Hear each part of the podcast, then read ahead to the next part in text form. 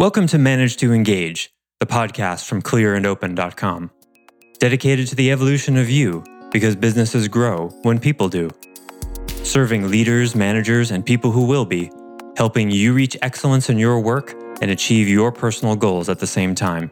Sign up for the free course at clearandopen.com. I'm thinking about. I'm thinking about an airplane. I'm thinking about a pink elephant. I'm thinking about both of those things now. And we have this idea that there's this solid I there doing the thinking. What if the thinker is also a thought?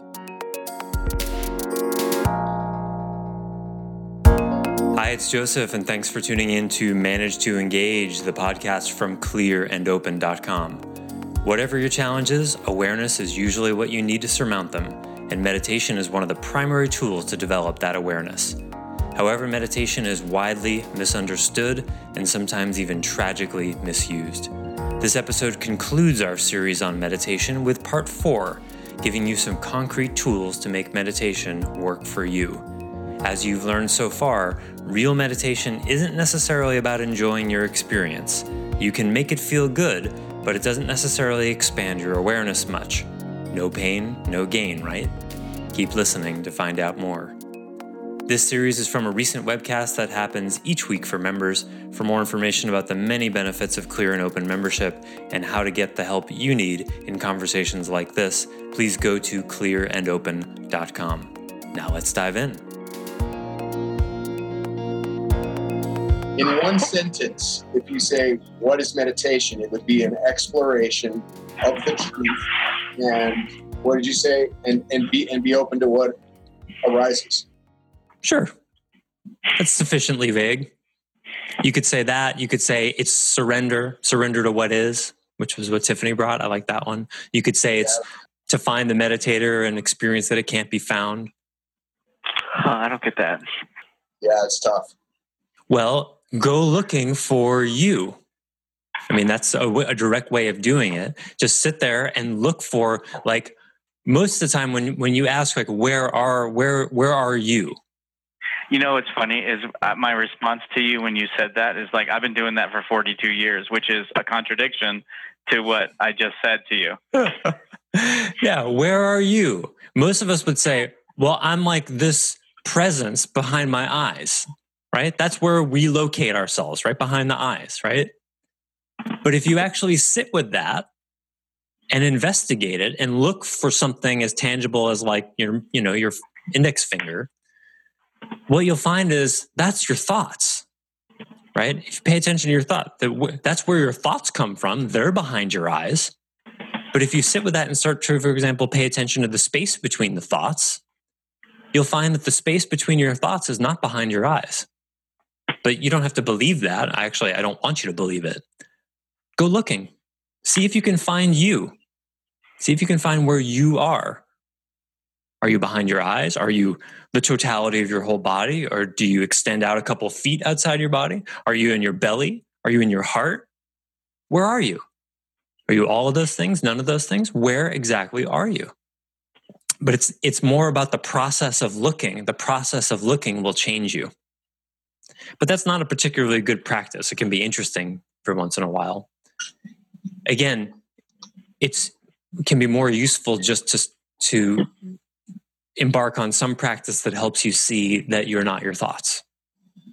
Joseph, I got a question for you here. Well, a, a thought on what if I had to summarize what I think meditation is, and, and obviously I have a smidgen of knowledge, but uh, practice introspection of thoughts and devolution into primal reality eh, no in gradual devolution into primal reality i don't know if i'm just throwing a bunch of words together that sort of sound vague not, but is that sort bad. of a good feeling not it's not bad say the beginning again there was something i wanted to yeah practice introspection of thoughts and gradual devolution into primal reality.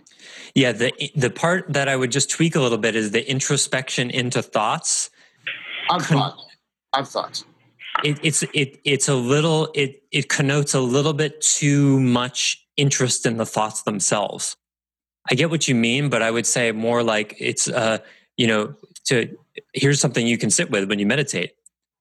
who am I if I'm not my thoughts? Or who's thinking in two words? Who's thinking? You just sit with that. Who's thinking? Where are the thoughts coming from? Who's doing the thinking? I'll give you a little preview. One Zen teacher said, The thinker is the thought. The thinker is the thought. So we have this idea that there's a solid me here. I'm thinking. I'm thinking about. I'm thinking about an airplane. I'm thinking about a pink elephant. I'm thinking about both of those things now. And we have this idea that there's this solid I there doing the thinking. What if the thinker is also a thought? Yeah. That's the right question. Who's thinking the thinker? Now, if it makes you a little uncomfortable, even a little nauseous when you sort of feel into that question, then you're on the right track because that's the discomfort of real meditation. Because you start to lose something. The idea that the thinker is itself a thought, really see if you can feel that. What if the you who is a thinker is actually one of the thoughts and actually has no real substance? See if you can feel that. The thinker is the thought. It should produce if you can take it in, it should produce a bodily sensation. That's how you know you're really taking it in. If you're just having thoughts about it, then it's you're you're just thinking about it, not actually sensing it, not actually feeling it, and that's okay. That's the practice. So uh, when you're med- in meditation, you're looking for bodily sensations, which is a good clue that you're not in your mind. That's why a lot of meditation will be things like body scans, guided meditations will be body scanned, attention to the breath. All of that is about getting out of your head so that you're not thinking about not thinking. And it can take months of practice to stop thinking about not thinking. So body sensation is really good. That was one of the reasons I like martial arts so much. It gets you in your body, out of your head. Questions, comments about this? See why meditation is so misunderstood through the lens of knowledge rather than awareness?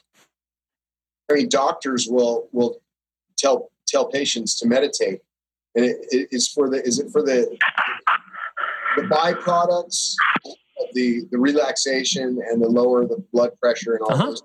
It's not it's not really to you know identify the thinker as the thought. Yeah, it's not it's not an enlightenment path, and that's fine. You know, it's like you can play tennis without the intention of getting to the Olympics and still get a lot out of it. You know, it's like, it's fine. It's an activity. Just sitting there, paying attention to your breath and being still has plenty of health benefits, but it doesn't necessarily expand your awareness. If you're interested in using meditation to expand your awareness, this is how you do it. So, this is oh, I, I, I'm scared to even ask this question. The way I'm phrasing it is wrong. But you're meta to that it's wrong, so it's okay. Okay. So what's the best way to meditate? Oh, well, that depends. That that depends on, you know, I mean, I can give you guys individual coaching based on, you know, where you're at. It's it really depends on the person because um, that's just a custom thing. I mean, there are lots of different techniques and stuff yeah, we can take a minute. Like, I, mean, I really liked Calm just because I knew nothing about it. Mm-hmm. I was able to do it every day. I established a routine. There was a lot of good things that have come out of it, but I'm at the point where I feel like I, I need I, I, need to do more. And why do you think that? I feel like I'm leaving I'm leaving something on the table. I feel like there's more to be had. I feel like I need to go deeper. Okay. I'm just tuning into you here.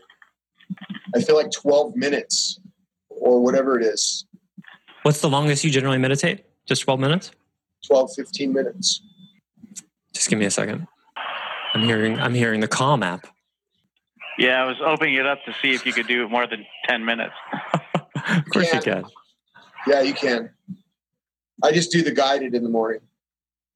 Um, for you, I'm just getting a really simple question. What am I? Not who am I for you, what am I? So just take a couple minutes to pay attention to your breath. And when you feel centered and settled in your breath, just keep keep returning to the question, what am I? And see if you can stay with that for 10 minutes or so. And your mind will wander, and that's fine. Just keep returning to what am I? and then listen for the space. Listen for an answer that will not be in the thoughts, but the answer will be in the space between the thoughts. So you're reaching for what am I? Like you're trying to listen for a bird or whatever, but you're listening for the silence between the thoughts. Try that. I don't know why that seems to fit you, but uh, try it out and see what happens. And then do that for a little while, report back, let me know how it goes, and I can discern another one. So that's often how meditation teaching will go. Your people will custom create stuff for you to try to help you deconstruct. Because for, for for some reason, you know, if I use my mind to try to discern why does that meditation fit for Kurt, I think it's because I don't know. How, I don't know if this makes sense. You're you're intellectually open to not knowing who you are. You've been through a lot of change, and and I applaud it. And so you're in a place where you're quite open to not knowing who you are. You're reinventing yourself. Yeah. So so who am I would be easy for you because you'd just be like I don't know, and that that'd be comfortable. But what am I? That will I think lead you to some discomfort because there's a sense some part of you has a sense of like, well, I don't know who I am, but I know what I am. No, I already have a knot in the middle of my chest. So Good. There you Yeah. go. So if it brings discomfort, if the question brings discomfort, that means it's a good one. Yeah. Okay. Would, would it be correct to say that we're not seeking discomfort so much as discomfort is an indicator of something? Yes. It's an indicator that you're on the brink of losing something, right? Which is what awareness is the price you pay for awareness. Just like when you're learning knowledge, there's a kind of squinting, you know, and you're getting something and you're that's a, a symptom that you're learning something, so learning some knowledge. But in awareness, it should make you feel a little sick or you know, you should feel something in your body that's uncomfortable. Price of awareness is losing something. Mhm. Which Well is, said. Which is typically then, well, I, I just repeated what you said. I Yeah, but it sounded really good when you said it. oh, well, thanks. and and and that usually occasions a, an uncomfortable feeling in in the body, hmm as well as maybe Yeah. uh, All right, you guys, we're already past time here, so I don't want to keep you late. Was this useful? yeah. Mm-hmm. Good. Let me know how it goes. Anytime you guys want to talk about this, uh, just just bring it up. You know, if you want a meditation tool, I can take five minutes of any of these calls to give you something custom, but helps to hit a limit in yourself first where you're meditating and you have some like ah something's not working that that friction creates a space where i can intuit what might be your next step. Thanks for listening to manage to engage the clear and open podcast. Join us next week when you'll be a little bit closer to who you're destined to be. Until then know that clear and open is dedicated to the evolution of you because businesses grow when people do. Be sure to visit clearandopen.com for the latest tools, articles, and free resources to help you on your journey. Thanks for listening, and bye for now.